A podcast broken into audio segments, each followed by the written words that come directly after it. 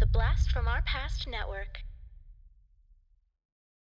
Thank you. Um, first of all, I want to say how much I appreciate this opportunity to join you and what I. We're sure that you appreciate being here, Doctor, but you must understand we don't. We were taken off a well deserved leave and sent into Neptune space. We are now three billion clicks from the nearest outpost. The last time USAC attempted a rescue this far past the outer reach, well, we lost both ships, so if you please. Right. Well, everything I'm about to tell you is considered code black by the NSA.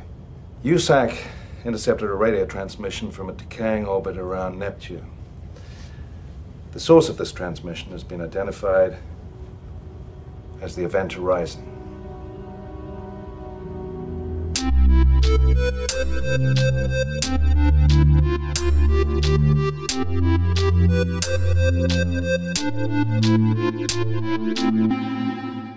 Talking back. Hey, everybody. Welcome to Talking Back, the podcast where we like to chat about past achievements in movies, comics, video games, and more. I'm your host, Tim. With me, as always, is Dean. And this week we're going to be covering the movie Event Horizon. And Dean, this one scared me a lot. So much, in fact, sure. that we needed to have a couple other people with us so that we wouldn't be so scared going through this one. Good call. You messaged me before the show just wanting to cancel altogether because you were so scared. But Yeah. I said, no, we must go on. We have guests, they will keep us safe.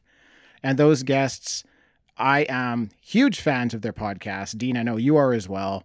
We have Jeremy and Tony from the Remote Takes podcast here. Jeremy, welcome to the show. Thanks for having me. Tony, welcome as well, my friend. Thanks for having us. Really excited to be here again. Yeah, you guys joined us for Saga Volume 1. Mm-hmm. It was a lot of fun. Great episode. Um, I'm I'm just a, a really big fan of your guys' podcast. I want to plug your podcast first and foremost here because I just whenever that sucker drops on Sunday, I'm just waiting for it. I love it. And there's a lot of podcasts out there that kind of cover um, modern content, and I won't listen to them because I want to watch the movie first. And you guys are the only podcast that does that, where I just listen to your podcast and get the movie spoiled for me because I don't care. I'd rather just listen to your episode. So you've spoiled many a movie for me, but I don't care. It doesn't matter. So What a huge compliment. I yeah. Thanks, Tim. Wow. How do I follow that up? We're just really good spoilers. We like we we love we love to spoil movies. Tim hates spoilers. I hate That's I hate spoilers amazing. too. That's how good your podcast is. Yeah. Incredible. Teach me. You got to teach me. He won't let me spoil anything. No, you're not allowed to, Dean. I know. I know. well, we love your podcast too. Uh, just just so you know, uh, just finished listening to your Alien uh, roundup, and oh, so good. Love that series of movies, and your guys' coverage of it was great. So Yeah, thanks. That was a lot of fun. Thank those you. those uh, wrap up shows are a lot of fun too. Uh, that last one Yeah. was that was that was one of my favorite episodes. That's just it was so much fun to record, and I think it just kind of got everything we wanted to say out, and yeah, it was it was good. So. Uh, yeah, and we did announce that our next franchise walkthrough is going to be Star Wars. You guys are Star Wars That's fans, gonna- right? oh, of course, Totally. What do you mean? Are you guys like starting with like episode one and going all the way through? That is correct. Yep. Oh, that's awesome. Wow. Are- Are you gonna hit uh, movies that are not numbered as well? Ooh, Rogue One. not through the walkthrough, but we will hit those. I don't. We might hit them after, or we might just throw them in in between. Um, but we're not going to go like chronologically the time that those ones came out. I mean, Gotcha. I really want to talk about Rogue One a lot, so that might make its way into the mix pretty quick. I love that movie. I So was a good. fan. Yeah. So sounds like sounds like there could be an opportunity to get you guys on for one of those.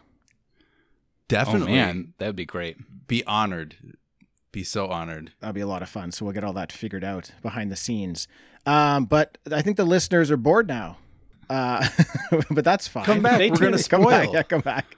We're gonna spoil Event Horizon for you.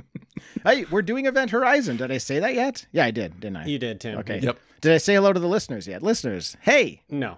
thanks for joining. Do you get the feeling that most of them are hiding under their covers listening right now? For sure. This is a this is a scary movie. This is a scary one. Yeah. If if anybody tuned out or turned it off, it's when you said Event Horizon because they were too afraid. That's uh, thank you, Dean. Thank you. Who isn't afraid of a haunted spaceship? yeah, Exactly. yeah, I know. I It's know a I haunted am. house in space. Come on. That's cool. Yeah, it's The Shining in space, right? Yeah. Like, yes. yeah, it's a lot of things in space. Yeah, And I don't think it's on there. I don't think it's listed, but you can't disprove that it isn't Halloween on the spaceship at the time that they uh, get there. Oh, Wow, what a great Very point. true. What a great point. Jeremy comes out swinging, hits a hits a dinger right off the bat with that. Halloween movie. Um, I just want to quickly touch on our histories with this movie and also kind of like briefly what we thought of it. Tony, I want to start with you because out of the group, I know that you're the only person who was watching this for the first time. So I'd like to kind of get your fresh take on what you thought. Sure. So I got to give a little history about myself in this movie. When I was a kid and this came out, I would never watch horror movies. I was deathly afraid of everything and and did not enjoy being scared because I was I was essentially scared of everything. And so this was one of those movies that my friends in middle school had watched and kept telling me like it's the scariest movie ever made. It is so terrifying. And that's kind of stuck with me. I've had plenty of opportunities to watch this movie and have just thought like no because honestly a little terrified of like what I would see. And so, you know, booted this up on HBO Max the other day and I watched it during the day, lights on cuz I was like there's no way I'm watching this right before going to bed. I need I need some of that time to clear this out of my head if it messes me up. And actually like for me, it really wasn't so scary. And I think it's because I I psyched it, psyched myself up so much that I kind of um like I was terrified of what was happening, but I wasn't like psychologically tortured like Hereditary did to me last year. Um it was facing a lot of fears and I enjoyed the movie and I really liked the premise and kind of the lore behind it and the whole idea and I think it was executed pretty well. Um, I wouldn't say it's my favorite movie uh, for sci-fi horror. I think you know that's we're we're talking Alien uh, for that or The Thing. I think it's really between those two for me. But this is this is up there with stuff that I'll rewatch and you know. Uh, it's definitely scary enough. it definitely was like I'm glad I still watched it during the day. So and it's weird seeing Sam Neill like that. Yeah, it is. Yes. Like Professor Grant, what are you doing? Yeah, I know. exactly. Wasn't he fresh off Jurassic Park? yeah. That's why it played so well in this movie. yeah, good point. Yeah. Yeah. Jeremy, what about you? So when I saw this movie, um, it was well after it had been out. I don't know. I think it was early aughts, and I was uh, just looking at it one day, and I was like, "Yeah, this looks like a cool sci-fi movie. I'll watch it." And I, I had no idea it was sci-fi horror. So when things started to creep up, um, I was I was scared. Those jump scares, uh, you know, those traditional you know jump scares. Uh, it was scary. It, had, it was an interesting idea. Um, I felt it did feel a little bit Matrixy, and I know that it's not. You know, it came out before the Matrix.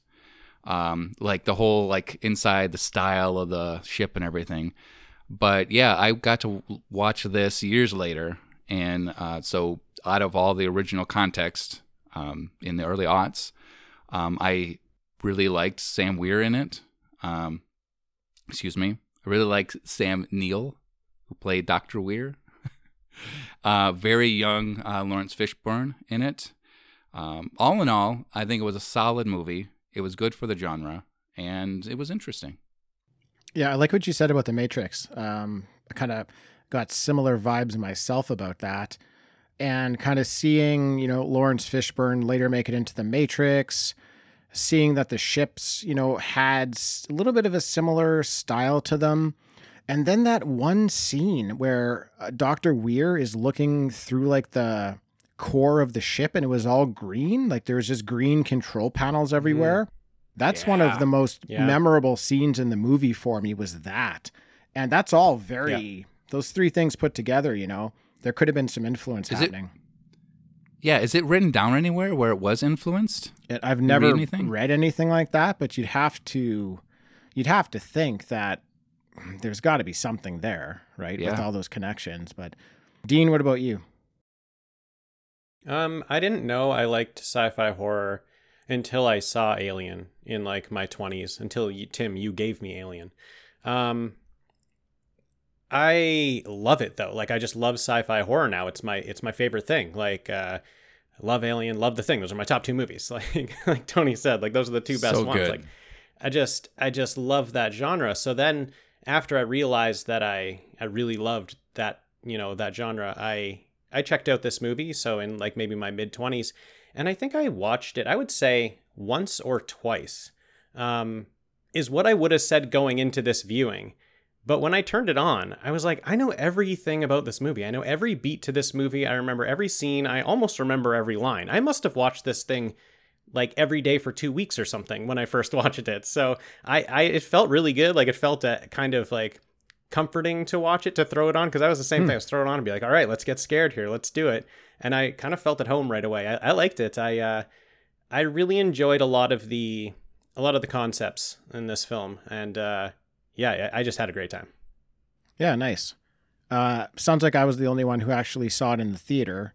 Uh, I think Oh, I saw it opening night. Like me and my buddy were just we were all set for this movie. Uh, I I was a big sci-fi fan at the time. Didn't really know that this was going to be so much horror. Uh, the the previews were kind of. I remember them being very elusive with what they were showing, where you didn't really understand what this movie was going to be, and you just kind of had to go and experience it and we were both just terrified. I remember like five minutes in, I looked at him and we were just like, "Do you want to hug for a while, like while we're watching this? Because this is kind of scary." Uh, we we needed some some support from each other there, but yeah, I, I remember really being blown away with it at the time. Um, I've seen it a, a lot. I mean, I'd have to say at least fifteen times. I, I've, you know, it was on repeat for a while on the VHS. Um, rewatching it now after not having seen it for a while, yeah, I'm kind of it's kind of like a toss up for me now of what I actually think of it. Uh, it- it's kind of weird. Like, I feel like the ideas behind it are really, really cool, and there's some really good things happening. But I, I found when I was watching it, I kind of just wanted it to be over. But then when it was over, I kind of just wanted to turn it, wanted to turn it on again and watch it again. Like there was something about it that was like pulling me back in. Um, so I don't know. I, I really like that they took a big swing with this movie. Like this was something that hadn't really been done before. Like yeah, you've got um, you've got Hellraiser, which this definitely pulled some influence from, but Yeah. it wasn't as hardcore sci-fi. And I'm not sure on the dates, but I know like Hellraiser three or four, they actually go to space, and I'm pretty sure that came out quite a while after this one. So I think Hellraiser was actually pulling from this this movie and trying to like make something out of it. But yeah, um, I don't think it worked out quite as well as it could have um, as a whole. But there were just a lot of great things going on in this movie. So Do you think it had enough uh, like uh, like gore and violence in it? it did, yeah. For me, it did. Yeah. See, I heard they cut out like ten minutes of it. Like, Yeah, I heard that, and that that footage is like lost. It's like gone. Yep. yeah, that's crazy. I, I what I heard was uh, director uh, Paul W S Anderson. He thought that he cut out ten minutes too much, but he actually he actually cut out thirty five minutes of content. Ooh. Oh wow. Wow. So that's what he, that's what he wanted his cut to be. That cut obviously got the NC seventeen rating, so he had to dumb it down. And Mm. and this movie was on like a real real bad time crunch from the very start. Everything got slowed down. Everything was backed up. So by the time it got to editing for him, he didn't even get to do what he wanted to do, and he was not happy at all with the final cut. He he thought it was missing, you know, like I said, at least ten minutes, but he wanted much more in there. So. Um, Man, that's what I like about you guys. You guys know all this stuff. I always learn something. Yeah, thanks. I didn't know this stuff until four days ago. If that makes you feel better. Now oh wait, do. you actually prep for these recordings? Jeez. yeah, I do a little bit of homework before each episode, so that's one of the things we like to do. I like to pride our podcast on being fun and informative. Sure. Well, it definitely is.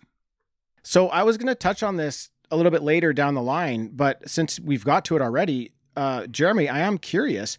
Like, what what do you think this movie would have been like with an additional thirty five minutes of content? Well, from what I read, that content is like really gory and violent. Yeah, Um, so, um, wow, I can't imagine the gore and violence adding to the overall story, but I can imagine it being more scary and uh, gruesome. I'm with you. I don't need 35 minutes of additional gore. I would love to get 35 minutes of additional sci fi and kind of exploration into what's going on on this ship, but I don't need any more gore than what we got. Uh, what do you think, Tony? No, I 100% agree. I mean, I love the thing and that is like body horror, but it like does it right to where I don't feel like I'm watching like there's a line for me where it's like gore porn, right? Like Yeah. where it's just like too much and gratuitous and you know, I don't I don't want to, you know, censor someone's creativity, but the sort of that sort of starts to worry me, you know, when it it just becomes so gross. Um so I'm good with the gore levels where it was at. I think it hit the perfect spot. Um I don't think I'd want to see the NC-17 version of this. I I would want to see like cut the gore part of it and put that 10 minutes back in that hopefully isn't just like extended, you know, scenes into hell. Um, you know, what what yeah, I think a lot of that cut was, or at least from what I saw. But yeah, I I'm good on gore. I I like um, you know, I like a certain amount, and I don't know how to quantify that, but I can tell you directors that go over are Eli Roth and others. you know, so Yeah. So, this movie was released in 1997 with a budget of $60 million and it grosses only 42 million. So, yeah, not, not, not great. Not great. Now, the movie does go on to basically achieve cult status, um, but it was not well received from the start. But it did do extremely well on home video. So, because of that, they actually wanted to release a director's cut of the movie, which is where this additional footage would have come into play, but the footage was lost. So they were Mhm. they weren't able to do it. Uh, as as mentioned, it was directed by Paul W. S. Anderson, and he has directed Mortal Kombat from '95. He directed Soldier with Kurt Russell. He did Alien vs. Predator, which we've covered, and he basically did the entire Resident Evil franchise. So he's made some like he's made a lot of money with his movies, but this one was not one of them. Yeah, he's made a lot of money and he's made a lot of movies that um you know, most people don't like and but still a lot of people do like. You know, a lot of there's they the fans of the movie, there's big fans of them. There's big fans of Mortal Kombat, there's big fans of the Resident Evil movies, but I wouldn't say those are generally loved movies. Yeah, I I would agree. I think they're they're movies that get people in the seats. Yeah. I love Yeah. him. I, I love his movies. I love AVP. Nobody loves AVP. I love that movie. I love I, that I, movie. I love it. just looking at just looking at uh, Tony's face down here. He looks a little shocked. I'm He sorry. looks a little shocked that I said that. I love it. I think it's I think it's great. Um, I mean, it's at the bottom of my uh, my rankings of those those movies, but uh, Yeah. I still enjoy it. I enjoy his movies. They're popcorn movies. Um, yeah, I I will always just check out a Paul W S Anderson movie.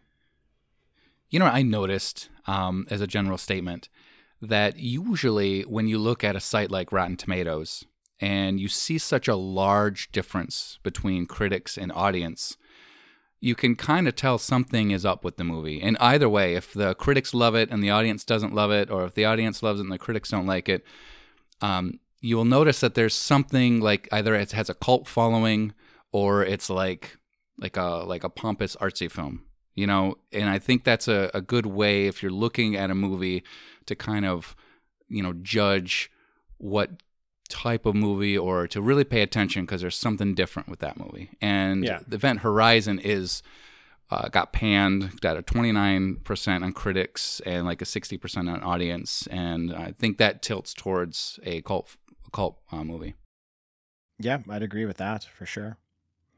Uh, the music in this one was done by Michael Kamen, and he has done movies such as The Dead Zone, Life Force, Highlander.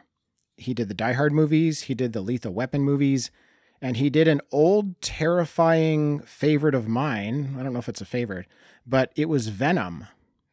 And this is the Venom from the 70s, and it was about a terrifying story of this poisonous snake locked in a house with a family and some criminals who had come in and locked them locked themselves in the house.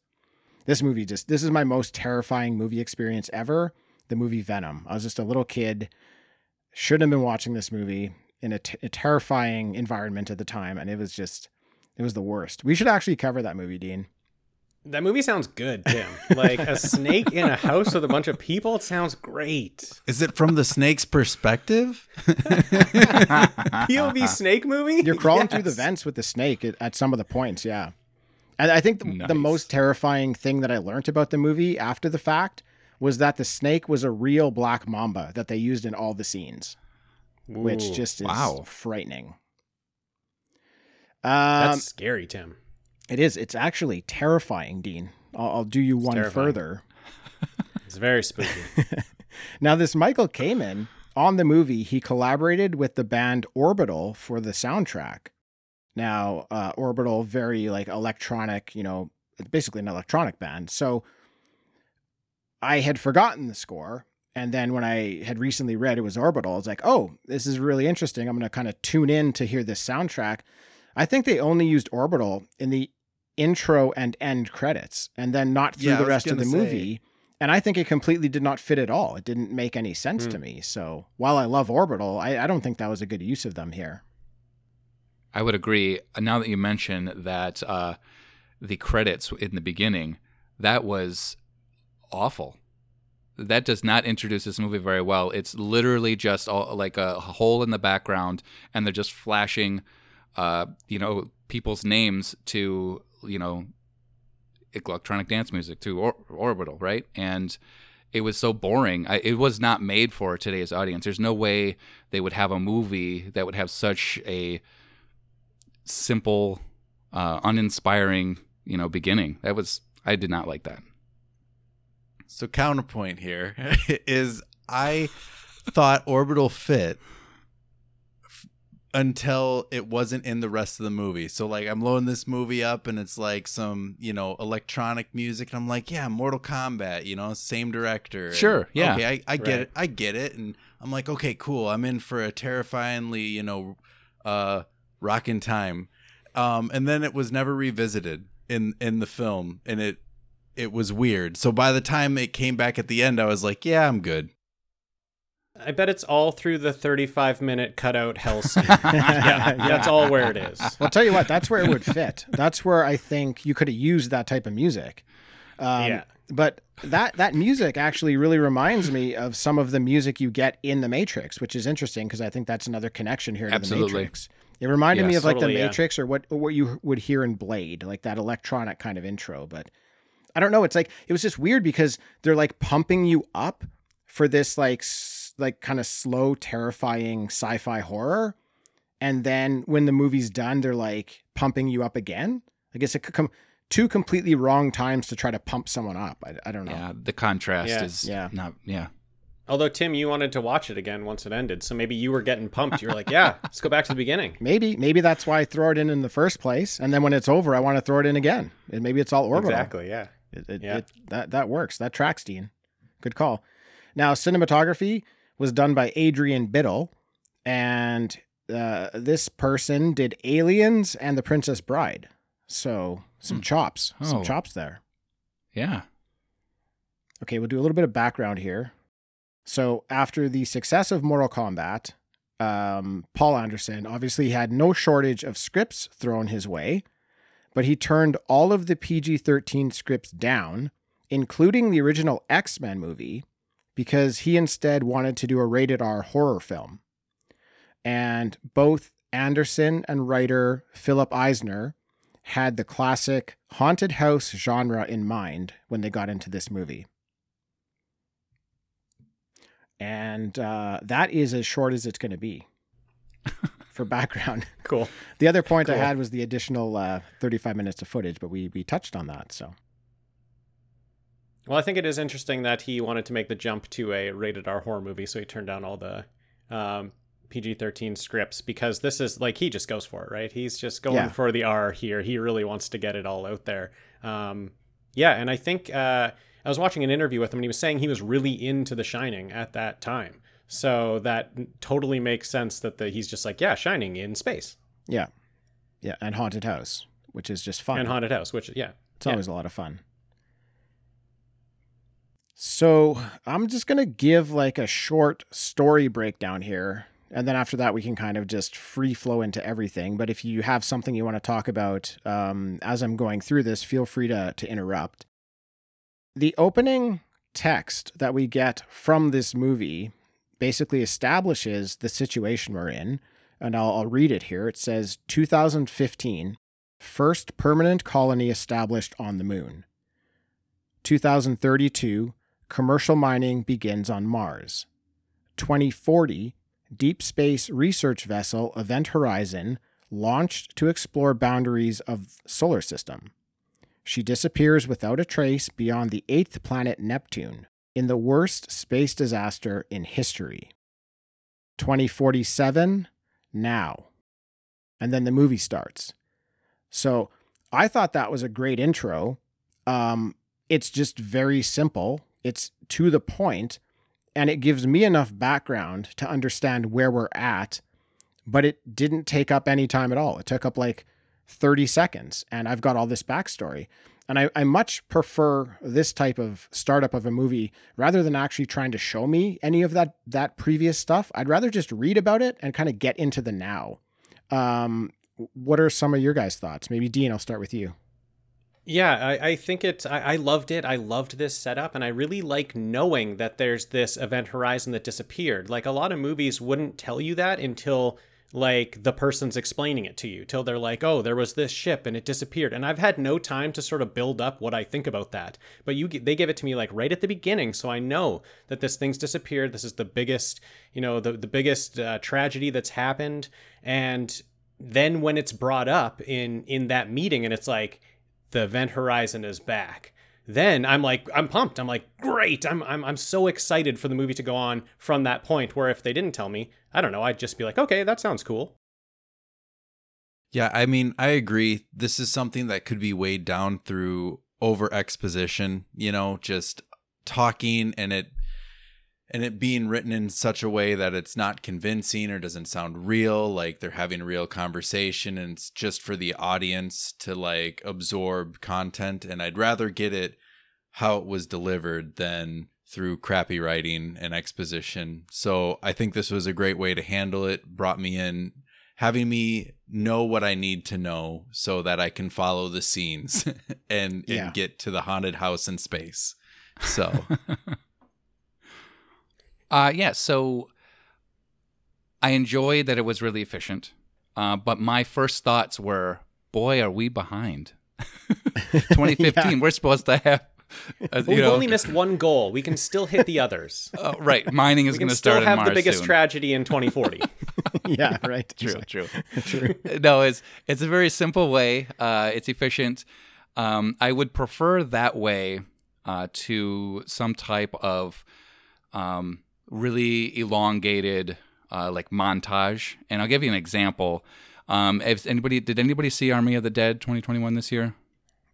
No. didn't Um, see s- So Army of the Dead. To- yeah, I know Tony you saw it. Tony. You guys did nap on it. Yeah, our episode 21. Uh, the beginning of that movie is like 12 minutes of Mm. basically montage. I didn't have to see it because I listened to your podcast first, actually. well, did we spoil it for you? I hope we did. In a good way, though. Yeah. That's good. You warned. Yeah, I got a warning. just- I got a warning from that episode. You dropped a red beacon, like "Do not approach any further to this movie." Yeah, because there's some twists in there. But uh, no, uh, in the beginning of this movie, there are characters in this montage introduced and they die, like in this 12 minute uh, beginning of this movie. And so that that yeah, so that's a little too long. So this this did it a lot better, I think. Yeah, I'm, I'm I like it. I'm cool with it. Like I think any movie that starts this way, it's fine. It's gonna I think it's gonna work really well. They could have put some or they could have put some or, orbital uh, orbital music behind it, though, or something, Actually, you right? could Oh have. yeah, you easily sure, could have just extended that soundtrack. Yeah. Yeah. Now, the crew of a ship named the Lewis and Clark take on a new passenger, a Dr. Weir, and they make their way to deep space where they've located a signal from the event horizon. And I like that the the crew of the ship know about the event horizon. Like they don't find out until they're out there what their mission is. And then when Dr. Weir says, "Oh, we have a signal from the event horizon," they're all like, "Oh, bullshit. Oh, what are you talking about? You brought us all the way out here for that?" So I liked that even in the first 5 minutes, they kind of establish pretty good lore to this ship. Like everybody there knows about it and there's something weird about it. Uh, I, I appreciated that as well. Yeah, and like a good ghost story, they have to like not believe it first, right? It's like the it, it's that's just a story they know, and it's not like how could it show up seven years later? You know, it's like oh, you, there's no way that that's what we were brought out here for. Yeah. Yeah, and they tell us it uh, it was a, the Event Horizon was a ship that was actually built for faster than light travel by creating a singularity or folding space. Now, I will always remember this visual explanation as the best explanation of time travel I've ever seen in my life. They just simplified it so much. Just the idea of folding space, where I'm sure everybody listening knows exactly what I'm talking about. They actually copied it in Interstellar. They did the same thing, but it was from this movie. They fold a piece of paper and they show you going a pen traveling through the piece of paper and then like unfolding it again and showing you how much distance the two holes, how much distance is separating them, and by folding. Now you're you're missing you're missing a key factor here. Um, it was a uh, a monthly calendar of Oh, a nude woman, a 2047 calendar, by the way, just letting you know. oh yeah, cool, cool. And it's funny, the 90s are going to be back in style. Yeah, Yes, yes. the the decades always come full circle, so the '90s will be back. Weir also starts it with a trick question where he's just like, What's the shortest distance between two points? And someone's just like, Oh, straight line. And I'm like, That guy's right. That guy's smart. And he's like, Nope, it's zero. It's nothing. It's like, That's a trick question. Come on. It's, It it is. is. It is. But he had a good he had a good reason. And to then do he did it, the and paper folding thing, and we're like, Oh, yeah, that This is guy's pretty right. good. Yeah, this guy's right. Now that you mention it, it might have been one of the first times that I saw uh, that uh, put that way, that concept Yeah. put that way. I just thought it was really smart. It was really simple, really smart. You don't have to wrap your brain around anything. It just makes sense, you know?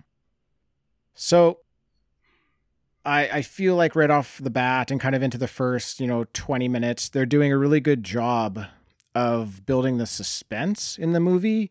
Like the first part really feels like a mystery. Like they're they're creating this mystery um and they're just giving you enough to want more and they eventually find and get to this event horizon.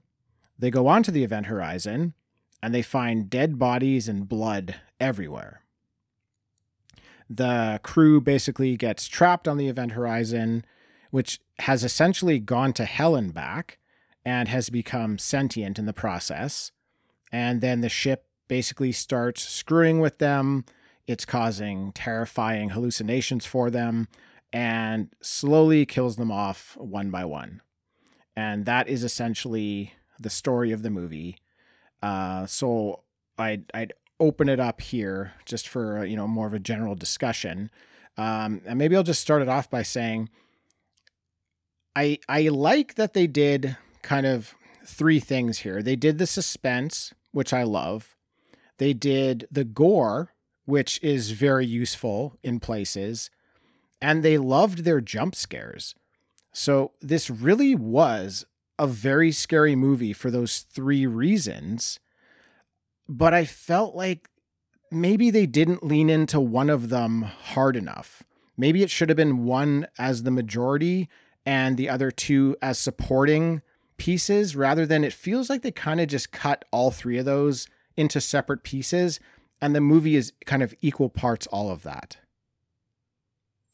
Yeah, that's fair. And that might be due to how rushed this was and how hard a time he had cutting it after receiving the NC 17 Sure. uh, rating.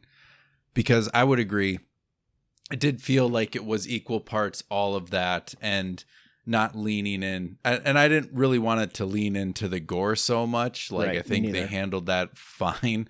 Yep. But um, maybe building a little bit more atmosphere and a little bit more dread. Um, you know, the time for me where I was more terrified was like when the lady was seeing her child and her child like legs all cut up and and stuff, and then um, I don't know that really that really got to me because it's I don't know that's terrifying. I think children are terrifying in and of itself. Stay away from them. Yes. Always, yeah. It's the number one horror movie rule. Stay away from the children. Yep. yeah, I, I think just as such a huge sci-fi sci-fi fan, I think overall I would have been hoping for a bit more sci-fi. I think that's where this movie becomes excellent, in my opinion, is if they really, really dig into the sci-fi more, um, dig into the hallucination scenes more, like slowly build those up instead of kind of just like getting right into them. I, I know like each person kind of got a couple of hallucinations, but they seem to escalate really quick. Like it almost seemed like the ship was on an agenda of like, I only have so much time left, so I really have to push my agenda here. But they I think they really could have played up with like what is actually going on? Like are people actually hallucinating? Is something weird going on? Is there some sort of poison in the atmosphere that's actually causing them to see hallucinations or something like that? Um, and you know, I would agree with Tony. I think this could all come down to the fact of how rushed this movie was. So I don't really want to judge Yeah. it based on that. Just for me, things that could have made this movie better. That's kind of the direction I'd look at. I, th- I think you're hitting it there, Tim. That uh, I never really felt like the characters were truly just trapped in that situation. They for sure were, and there was no way for them to get out of that. But I don't know. I didn't feel like it was. Maybe it was because the hallucinations were too fast, they were too quick, and I was just thinking these characters are kind of stupid believing this stuff. Like, why? Obviously, this person isn't on this ship. But it, I think maybe if it happened a little more slowly, it might have been a little bit more effective for me to then be like, okay, there's there's no escape. This ship is definitely going to kill them unless they get off of it. And, and it, it, that was the situation in the movie, but for some reason I didn't feel it. Mm-hmm. Well, with playing around with like a few different genres in this movie, Jeremy, I'll ask you, what genre like that was touched on do you think that they did the best job of kind of creating? a horror. Like, um, I thought that it, it definitely purposefully made choices to make it a horror movie. For instance, the chamber in which the uh, gateway is in, um, it could have been all sci-fi looking and modern, sleek, silver, whatever, but it wasn't inside that chamber the gateway chamber was it was gothic and dark and so yeah i think that they they leaned into horror a whole bunch when they got to that when they got to the haunted ship imagine that so i think that is probably the strongest genre uh, that this movie carries for sure Uh, I think that's a good call. Anybody think differently, Dean, Tony? No. No, I, I think the same. And since we're since we're in uh, the chamber with the core, I just love any sort of like interdimensional portal thing where it's just like the other side is hell or the other side is like not what we thought it was and something's coming through back. Like like we just thought like oh this would be a great idea. We'll just open up this portal and go through it and it'll be no problem. And then it's something evil is on the other side. I love any story like that. So I, as soon as that was like the concept of this movie, I was totally on board with it. I just loved, and I loved how this core looks like that all the Yeah. rings sort of have to line up before it opens up and that it was doing it before the ship was even turned on. Like all that stuff is great. It's all so good. Yep, it, it was done really good. That was a great opening like sequence to that core. Uh that's whatever Yeah. their jump drive is. Before we even get to that core, we're walking through that tunnel, that spinning tunnel, Yeah. which the first time I saw it, I thought that was the core. Like that was so cool. I thought that was the core. And it's only the walkway to the core. Yeah. Yeah. And then, yeah, again, you get into where the actual engine is, and it's being guarded by these rotating. Um, I don't know. There's there's like a circle, and then there's like things spinning around it that are keeping it closed, right? And it kind of Yeah. opens up all by itself in that scene where Justin, he's just kind of it's not supposed to open up, so it does open up, No. and he goes to check it out, and there's like a black liquid, is like the gateway, like he can go through this black liquid, and then I mean I think it was pretty much a holy shit moment for everybody when he puts his hand through to see what's Who- going Come on. Come on. You're you're better than that. You know better. What are you doing, man? Yeah. Like You ever seen a wall of black goo? Probably not. Don't put you your don't, hand in it. don't there. put your hand in it. If anything, I'm putting my head through so I can see if something's coming at me and can quickly pull Ah. back. But yeah, he puts his hand in and he just gets taken for a ride, and he goes like 200 feet in like two seconds. That was very scary. It was well. That was well done. Yeah, I, I wanted to touch back also on uh, Jeremy's point there about it looking horror in that room and not sci fi. Because if it does look sci fi, then you start to think that it's like the ship's intelligence maybe that's turning on them. You know, it's it, it leans into the sci fi more, but because it looks so gothic in there, it does make me think it's horror. You know, that that's Yeah. it's something else. It's a haunted ship. It's not that AI has decided that it should, you know, kill humans or whatever. It really does feel like horror in once you reach that room. That's a really good point, and that you say that too, because it never even crossed my mind that it would have been AI or anything like that. So I think the movie did a really good job of kind of not leading us down the wrong path there at all. Yeah. So that was a really good call there. So And they tell us very early on exactly what's happening, but we know so little that we don't even understand because they do a scan of the ship and Lieutenant Starck, she gives her explanation of what's happening to the ship and she says she's picking up life signs all over the ship, but she can't localize on anything. So that doesn't mean anything to them and it doesn't mean anything to us, but by the end of it you realize the ship is alive. That's what she was picking up. Yep. Is that the ship is alive. It's it's pretty cool. Yeah, and I like the second time she's like when she actually brings it up the second time, she knows what's going on, and you know, like Laurence Fishburne's character like believes her that that's what it is, and it's the second time she brings it up, it's just when they're on the ship, like after a couple things have happened, and she's like, "I'm- pretty sure it's the ship's alive, and so I like that you didn't know, like she didn't know when they weren't on the ship yet. It's like, yeah, that reading makes no sense. Why would it make sense that there's life all over the ship? But then as soon as they've experienced a little bit of something on the ship, she's like, oh yeah, I get it. I know what this is. So I just like that she wasn't, you know, like still like, I don't get it. I still don't get my readings. Well, I like that he asked her for her opinion of what's happening. He he Yeah. wants an explanation. I guess she's like the science officer, and he says like, "You, I need you to tell me what you think is going on." And she, yeah, Yeah. the second time she gets to the point where she's like, "Well, this is what I think is going on. You're not going to like it. It doesn't sound real, but from what we're experiencing, I think the ship is alive." So, I really loved her performance in this movie. Um, Same. I'd have to say, along with almost everybody else, I think one of the things, maybe the main thing of why this movie was so successful was the cast. And they all just Yeah. bring it. Like everybody's just Yeah. bringing it. They they don't they don't know that they're in some sort of like movie that's going to not make money. They think they're in the biggest blockbuster that's, you know, ever going to happen and I just I'm so appreciative of actors and actresses who just put whatever I don't know, preconceived notions that they might have about the movie aside and just do their very best. And I mean, I feel like that's most of them, but it just really resonated for me in this movie watching all these performances. So, why don't we touch on the cast a little bit? Maybe favorite characters. Jeremy, who would you have to say was your favorite character?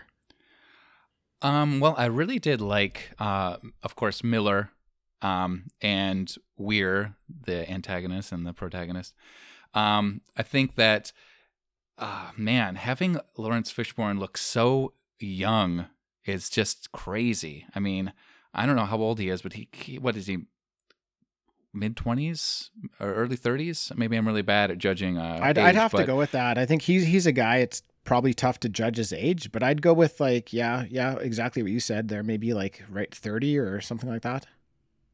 Yeah, and he's already showing like how his, you know, he the way he can take uh, act like a leader, like take control of the situation. Like he plays that role very well, and you know he after this, you know, he went into was considered for The Matrix, and he's just a really outstanding actor, and he gives great performances. I'm gonna have to pin it definitely on uh, Laurence Fishburne. Do you know what he was in prior to this at all? Like, was was he in anything recognizable? Oh, was he in? He was in a Vietnam movie where Yeah, he was in like, Apocalypse Now. yeah, where- Ah, yeah, As like a teenager, yeah. yeah. He was only fourteen. Yeah, he was. Wow. He lied to get that part. Was he only didn't say His age. Yeah, he was. He was stupid Wow. young. Wow. Um, in that. that's So I- crazy. So, yeah, what a great career he's had. He's a wonderful. Oh, actor. yeah. he's fantastic. He's yeah. incredible. Always good. Like just absolutely always good. Yep. Mhm. 100% agree. Yeah, Tony. What about you? What about uh, favorite favorite actor or actress in the in the movie, or or character even, just character in the movie? So I'm gonna have to go with DJ because it's Jason Isaacs. Yes. Ah, he was so good. So good, man. They did him dirty though. I mean, that's part of the reason I like him. It's like a Hellraiser throwback, the way that he's dead, and it sucked. Like I hate, like I hated that whole. I mean, they did such a good job not showing stuff, which I really appreciate. Like implied gore, that can go a long way for me. And you know the him kind of being that done to him while he's alive, but us not really seeing a whole lot of it was great. Not seeing it. Um, but yeah, I just thought he's a great actor, and um, you know, when that was happening, I just imagined him as his Harry Potter character, um, and was like, yeah, that's fine. you deserve it. Fantastic. Give Dobby the sock. So Yeah, man. Lucius deserves it. What about you, Dean? Uh, I think I'll just I, I gotta go with Weir. Like, it's a little hard to sort of track what that guy's thinking during the movie, but you just kind of know he's he's just obsessed with this thing he created. Um, he doesn't seem to care that it you know it was a portal to another dimension that was hell it's almost it's more impressive to him that that happened like he's excited to find the ship and see that that's what happened. Like it's it's better than he could have imagined. He thought he was a failure for 7 years but no it's it's even better. It's even it, it did more than he thought. So i just love i love like movies people that are obsessed with something and like can't get over it. I love those characters. Uh so i i just like i think i for me i would say he's I mean, it's hard to say he's my favorite because he's like horrible by the end of the movie, but I think I just Literally. yeah, he's literally horrible. Um, Sure. So maybe maybe just- one of I- your favorite performances then. In- yeah, in yeah. I'm just. I'm really drawn to watching him. Like I want him in in all the scenes. Like I don't want him off the screen. So I, I think that guy's my my favorite character. Um, his character is really interesting, and watching it this time, I thought about something that I don't think I've really thought about before. That doesn't really get explained, but is a bit of an interesting concept, and it's I think it's basically that since he created the ship, he's got some sort of relationship with the ship, and when it goes to hell, I'm going to call it hell. I like in the movie that they never actually call it hell they call it a like the a place like beyond your worst imagination where unthinkable things happen but they don't actually call it hell they just call it another place um but there's some sort of connection with him and him building the ship that when this ship comes back it's calling for him in a way and i think it's it's calling for him through the visions that he's having of his wife who's Mhm. dead right and she has uh, she committed suicide and maybe very possibly gone to this other dimension in the afterlife and possibly is trying to communicate with him or the ship is trying to communicate with him. But for some reason or not, the ship wants him, right? It wants to kill everyone else, but it wants him as like to be part of the ship. Well, and they they throw a curveball with his character too, because through the at least for me when I was watching this movie, I thought like he was chasing after his wife who might have been on the ship. That's like kind of what Yes. the movie was implying to me, and then come Yeah. to find out like no, she wasn't ever on the ship. She committed suicide, and this guy is just cuckoo for cocoa puffs, you know, Yeah. like. And I, I thought it was really well done with that because that that threw me off. I I thought the wife was on the ship. I thought that's why he was seeing visions and you know because he's trying to rescue her and and come to find out no he's just really you know is being called to by the ship. So I thought that was really a really good swerve that they took. So They caught me with that even this time. As many times as I've seen it, I haven't seen it in a while. And the movie starts out with that scene where his it, you see his wife is dead. And I already typed in my notes, Weir wants to go find the ship because his wife was on it and died. And then a little bit later, I had to quickly backspace my notes because that's not at all what happened. So, but they No. they even got me with it again because that's what they're trying to go for. yeah, they do it effectively. Did anybody see the a connection with eyes and blindness and not using your eyes? I mean, that's in there, but I don't understand like where it what connection it makes with the rest of the the story. Like did anybody pick up on and and like what connection seeing and being blind has to do with anything? Not I was, really. I was never, yeah, never able to figure it out. Like why he says like where we're going, we don't need eyes. And it's like, well, I why? Like I guess it would help when they were playing that 15 second clip of hell. It would help if I didn't have eyes because then I wouldn't have to have seen it. But that's all I can think of. When that was said, I'm sorry, it made me think of Back to the Future. Like when I was Totally. watching Of the course. movie. Totally. Of course, eyes. Where we're going, we don't need eyes. yeah. I was like, that doesn't make any sense. Weird. We also don't need skin, in case you're wondering. Skin, Apparently not. limbs are also optional. Yeah. Yeah, I don't know. I don't know. Yeah, I, So I thought maybe there was a metaphor or something that I was missing. I wasn't uh was just kind of curious what you guys thought. I mean, I, if I had to wager a guess, I would just say that your eyes probably are not going to help you in hell. Like you don't need eyes there. You'd probably rather not have. I think that the terror that you're going to see is so brutal that you'd probably rather not even have eyes. So maybe they gouge them out so they don't have to see it. They just have to, you know, I don't know, experience it. But Sure, that makes sense. I, I don't know. Um, I it took me a long time to realize that his wife Claire, who keeps popping up in these flashbacks, actually was missing her eyes. I always thought her Yeah. eyes were just blood red, but I, I think they're going for that her eyes were gone as well. I think they're gone. Yeah. I, I couldn't quite pick up on that. I guess um, I d- didn't really think the eff- the special effects held up all that well. Um, I've seen lots of other movies from that time where the effects are still really good. This one, it seemed pretty dated. There were a couple scenes that looked really good, but again, like if I can't even tell if someone has red eyeballs or their eyes are missing, I think that's a bit of a miss. And then there were some other things that got dated as well, but I'd say, yeah, overall special effects kind of like a. I, I would say in areas, um, certain areas it stood out, and in others it looked incredible because they built such huge sets for the movie that I think a lot of the movie, for what it is on a big spaceship in space, I think a lot of it looked really, really good. I think when it gets to sort of the CG parts where it's like eyes are supposed to be missing and you know there's coffee cups floating around, that type of thing didn't look very good. But I think everything else looked really good. I'll tell you what, those floating coffee cups at the time blew my mind. It was mind bending special effects, but it, Right. it just doesn't hold up anymore. I thought I read trivia like that first opening shot with like the watch and all that stuff was like a third of the budget of the film or something like that. Like, Wow. I, Yeah, I, I heard that too. That's true. That's a, that's a true true point. and it's sad What? Come on. because it doesn't hold up. The CG, No. like again, if I would have saw that, you know, at the time, my mind would have been blown. Watching it now, though, you know, I'm just kind of like, yeah, that's CG from '97. So I could do that at home. Yeah. I could do that on TikTok. All of the ship stuff I thought was great. Like the exterior of Yeah. the ships flying and moving was all really really good.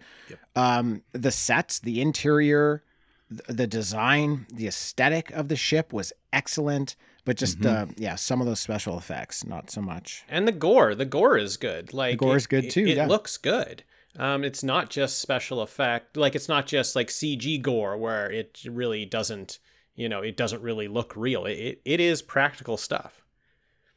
Yeah, that's true. All right, so I had a problem. Okay. and I had a problem back when I first saw it, and it reminded me when I when I saw it again, and I maybe I missed something, and maybe you guys can help me out with this.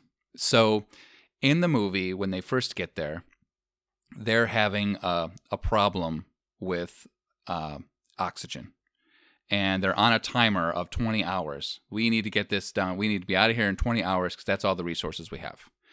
So when the ship goes and Weir puts the bomb on the ship and blows their ship pretty much away. In my head, I'm thinking, well, they're trapped. They have no oxygen left. They're dead. And so the rest of the movie, when they're moving through, I'm thinking, where is their motivation to do much of anything but kind of sit there and enjoy their last moments? And then later in the movie, suddenly they have this plan. Okay, we'll we'll use this as a safety net and get out of here but I'm thinking they don't have any air or it's, it's something like that. So I don't know. Did you guys feel that at all, or did I miss something? I would say I forgot that, and you're totally right. They are dead. And I think maybe they forgot it. Maybe the characters forgot that they are running out of air because that's the place where the air was running out. Like, that's how much time they had to fix the ship. That's how much time they had to get off of there. So, yeah.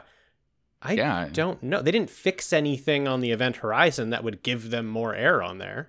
So I, I think the thing was they were running out of air on their ship, right? Yes. Oh, they're running out of air on their own But ship. not the But- event. but there's- they but But there's a scene. but the Event Horizon they had the scrubbers. Remember, and they're like, "Ooh, this right. air is really stale because oh, it's full of carbon. It's full of uh, carbon dioxide." they were collect. There was a scene where they were collecting those tubes of air right near the end. Oh, yeah, right. And they were taking them over to their ship, to the Lewis and Clark, and that was going to be enough to get them home. So, so they were trying to collect the air. So th- there is But there is those still are scrubbers. the scrubbers yeah the scrubbers as they call them there are still some problems here um, and it's that as they're collecting those scrubbers there's there's two characters there collecting them one of Yeah. them has one bag of scrubbers the other one has the other bag and the lady who has one of the bags instead of running back to the ship with the bag that's where she actually gets killed so they are without half of the air essentially okay. so one of the problems is if they're grabbing these scrubbers to have enough oxygen to get back to Earth, they're now without half of it. but Um, they're so losing even if they- people. so they don't have as many That- people that's breathing true. it. fair. that's true. also so true. if they do get these scrubbers onto wherever they need to, so it you know they get them onto the Lewis and Clark, which gets blown up. Maybe they end up getting them onto the Event Horizon front portion that they are able to disconnect from the main ship when they use that to get home. There's a lot of stuff there they don't show us, but even on the Event Horizon, they should probably not have enough air to get home. Um, so I guess my explanation would be if they only had half the air to get home, the way the movie ends is that they don't actually get to Earth. Another ship reaches Oh, them. So we and don't in Yeah. stasis anyway. yeah, and they're in stasis. we don't yeah. actually know where they got intercepted by another ship. So it is very vague. Maybe that's some stuff that could have been elaborated on in the 35 minutes. But yeah, that was that was definitely a hole. Jeremy, I thought the same thing when they were grabbing these scrubbers and needed a certain amount of them, and then half of them just were left behind. I was like, that doesn't make any sense at all. So that's a, that's a good point. Well, I'm glad it wasn't just me because uh, I, I, because to me, I'm starting to lose.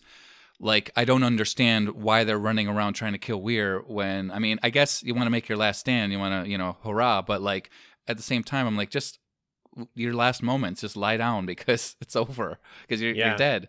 But so to me that motivate I, they lost that motivation and it caused some uh, some confusion on why they're continuing but i could see where uh, through the rest of the movie where it's possible they had enough oxygen and they didn't get all the way home like you said Yeah. Yeah. Who knows? And I could see these types of things being the stuff that was cut. You know, I could I could see them Oh, just sure. sort of cutting something that said like that. It maybe explains what they're what they're doing or how they need to survive. Just saying like ah whatever, like we'll just people will get it, uh, even though it doesn't really.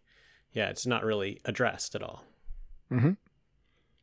Yeah, I think, I think for a short editing period, you know, I think they did a really good job of just putting together a movie that, you know, they, you know, the the director didn't like. He ultimately didn't like it because he didn't have enough time to do what he wanted to do. But I think he he put together a really great movie, um, and it's you know, it's beloved by fans.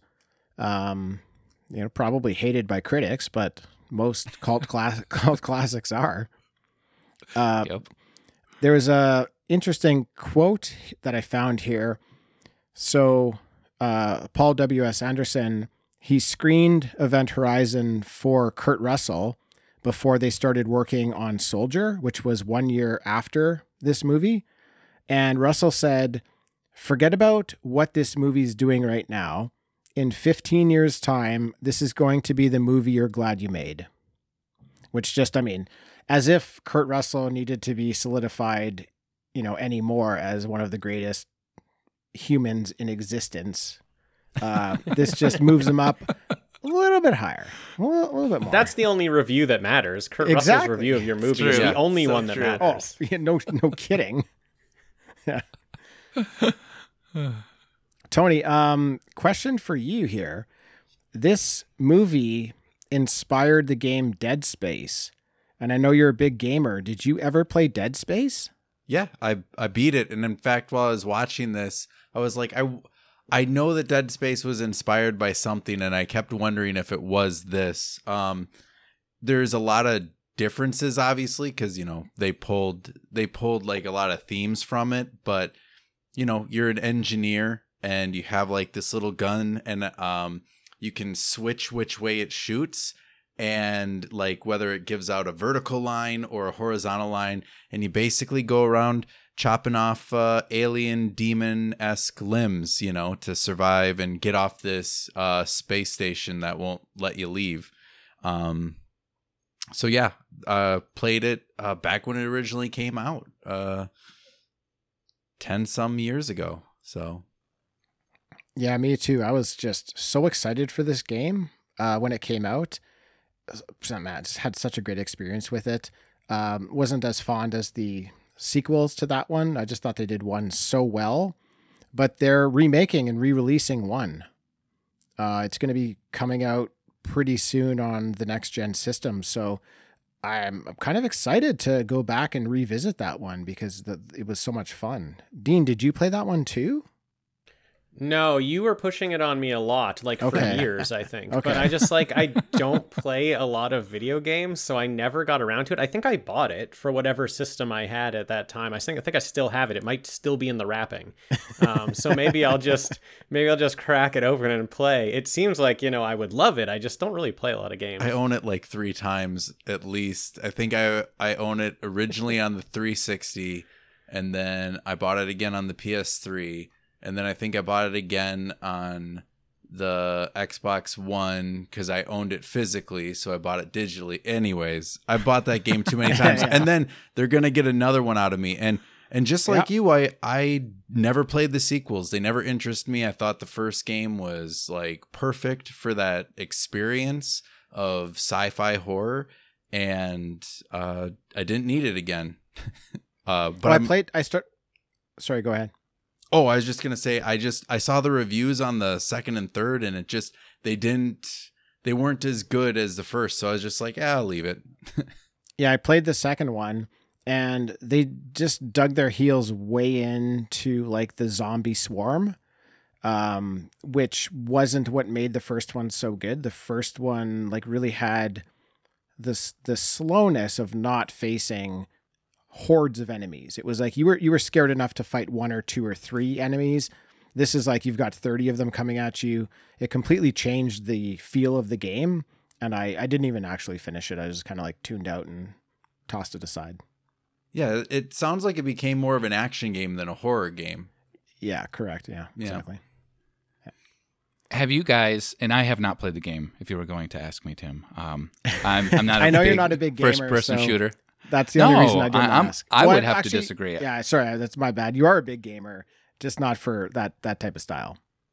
Right, but if you guys, uh, does anybody do anything with VR? I, I've tried it before, but I don't have a VR setup, so no.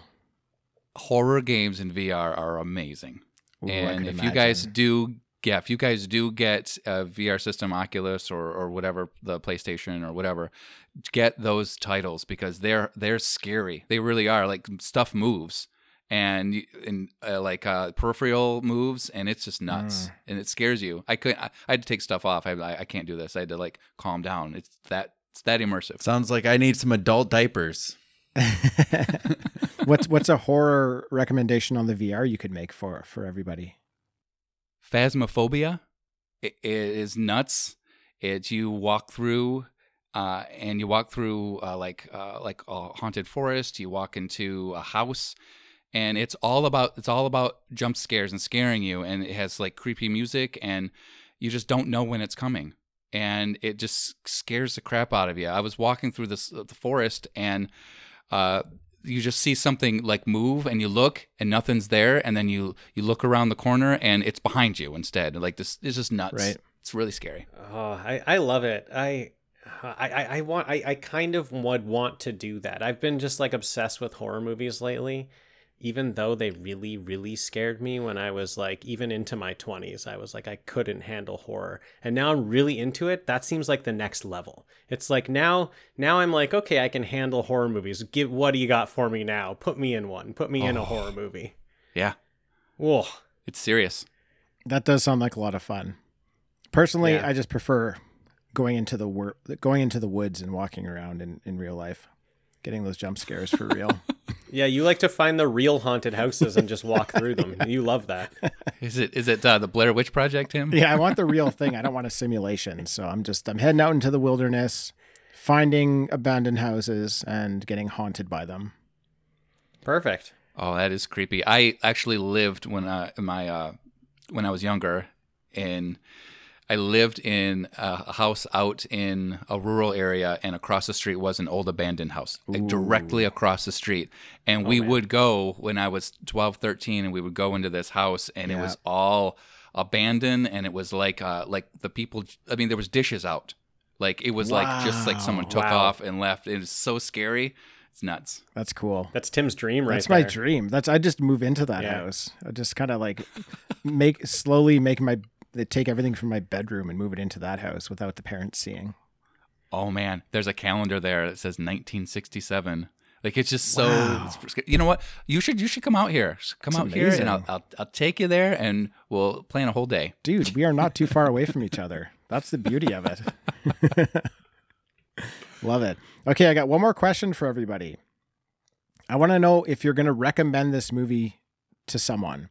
Seeing it now, seeing it on the rewatch, with everything we've talked about, do you recommend now keep in mind like people's time nowadays is is short. There's so much content out there, so many things to watch. With that in mind, are you going to recommend this movie to someone? Tony. Oh, I'm going to be put on the spot first. Uh, I'm going to give two answers because I feel like my first one's going to be It can't be of yes and no. It can't be yes and no. well, it, it is, but it isn't. Uh, let me pitch it to you.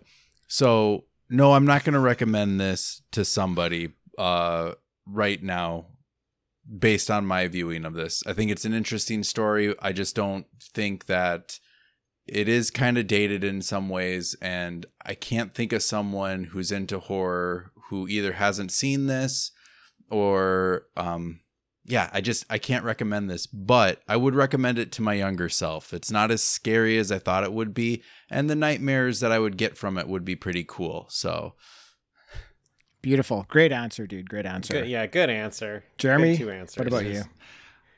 Yeah, I would recommend it to a sci-fi horror person. And when I remember talking to Tim about this movie um, through some you know communication, and I thought it would be perfect for you guys and your show because it's retro, it's uh, sci-fi, and it's horror. I thought you guys would it would be one that you should have done, or you've. I, I even looked through your library to make sure you didn't do it yet. Um, so I think for somebody that likes sci-fi horror, I, I think this is a really good pick for them. Um, I don't know a lot of people that like sci-fi horror, so most people I'm not going to recommend this to. Okay, that's one and one. Dean, where are you at? Yeah, I think that's sort of the answer. It's um I mean, I watch a lot of movies and I like a lot of stuff. Like I like more than the average person. So this is a really great watch for me. Like I, I really enjoyed it. Um, but I kind of understand that it is definitely not for everybody. Uh, sci-fi horror fans, I'm I'm definitely going to recommend it. I'm not going to say, do you want to watch the greatest sci-fi horror movie ever? But I'm just going to say you should check out Event Horizon. It's pretty cool. There's some good ideas in there. It's some good horror. Um, so I wouldn't put it at the top of anyone's to watch list. But if they're looking for something and they're looking for a recommendation in that genre, I would definitely throw it out there. Cool. Uh, I am gonna side with Tony here. Um, previously, I I would have said everybody needs to see to see this. On this last viewing, as I was watching it, I kind of thought of this question: like, would I recommend this to somebody watching it right now? Someone who has lots of other things to watch. I would have to say no. I don't think there's enough here. Like, it's a great retro movie, but there's so many other great movies to watch in the sci-fi or horror genre. Yeah, there's not a lot in the sci-fi horror genre, but I don't necessarily think that's a great genre. Like that I don't know very many like other than Alien, the whole Alien franchise, you know, there's not a lot of great sci-fi horror uh, combinations. And while this one tried to do it well, um, I think I loved it for a time and a place, and rewatching it, I don't think that it kind of stands up to what my memory and my you know um, nostalgia for it um, held at the time. So uh, I'm gonna say no. I'm not recommending this. If if there's like so a we're split two and two, we're split two and That's two. If there is a hardcore sci-fi horror genre fan who hasn't seen this movie, this is a must see. But like Jeremy said, I don't know a lot of those people. So we will have to leave it up to the ship to be the fifth and deciding vote. Okay.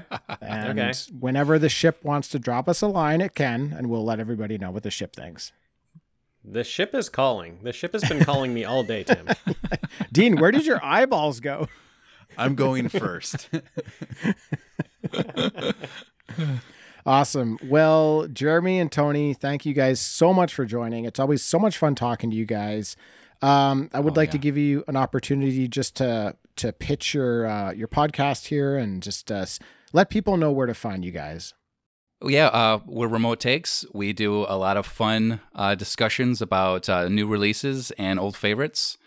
Um, we've got some interesting takes. Tony and I are of different generations, so we usually have a difference of opinions. And uh, we have a good time. You should tune in and check us out. We're on pretty much wherever you can get podcasts these days. All right. Well, Tony and Jeremy, thanks again. Um, definitely have you guys back again. Dean, thank you for joining. Yeah, man. And thanks everybody for listening, and we'll catch you next time.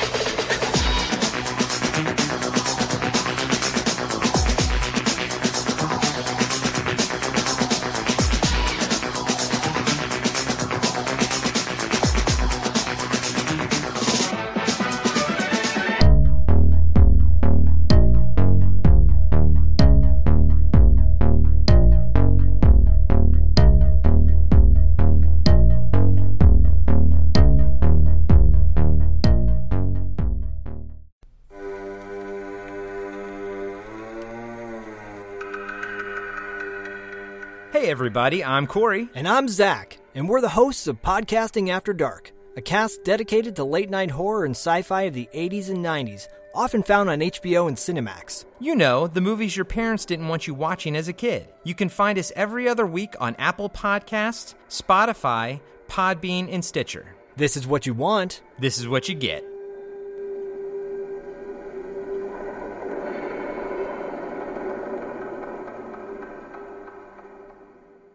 That's it for another episode. Thanks to everyone for listening.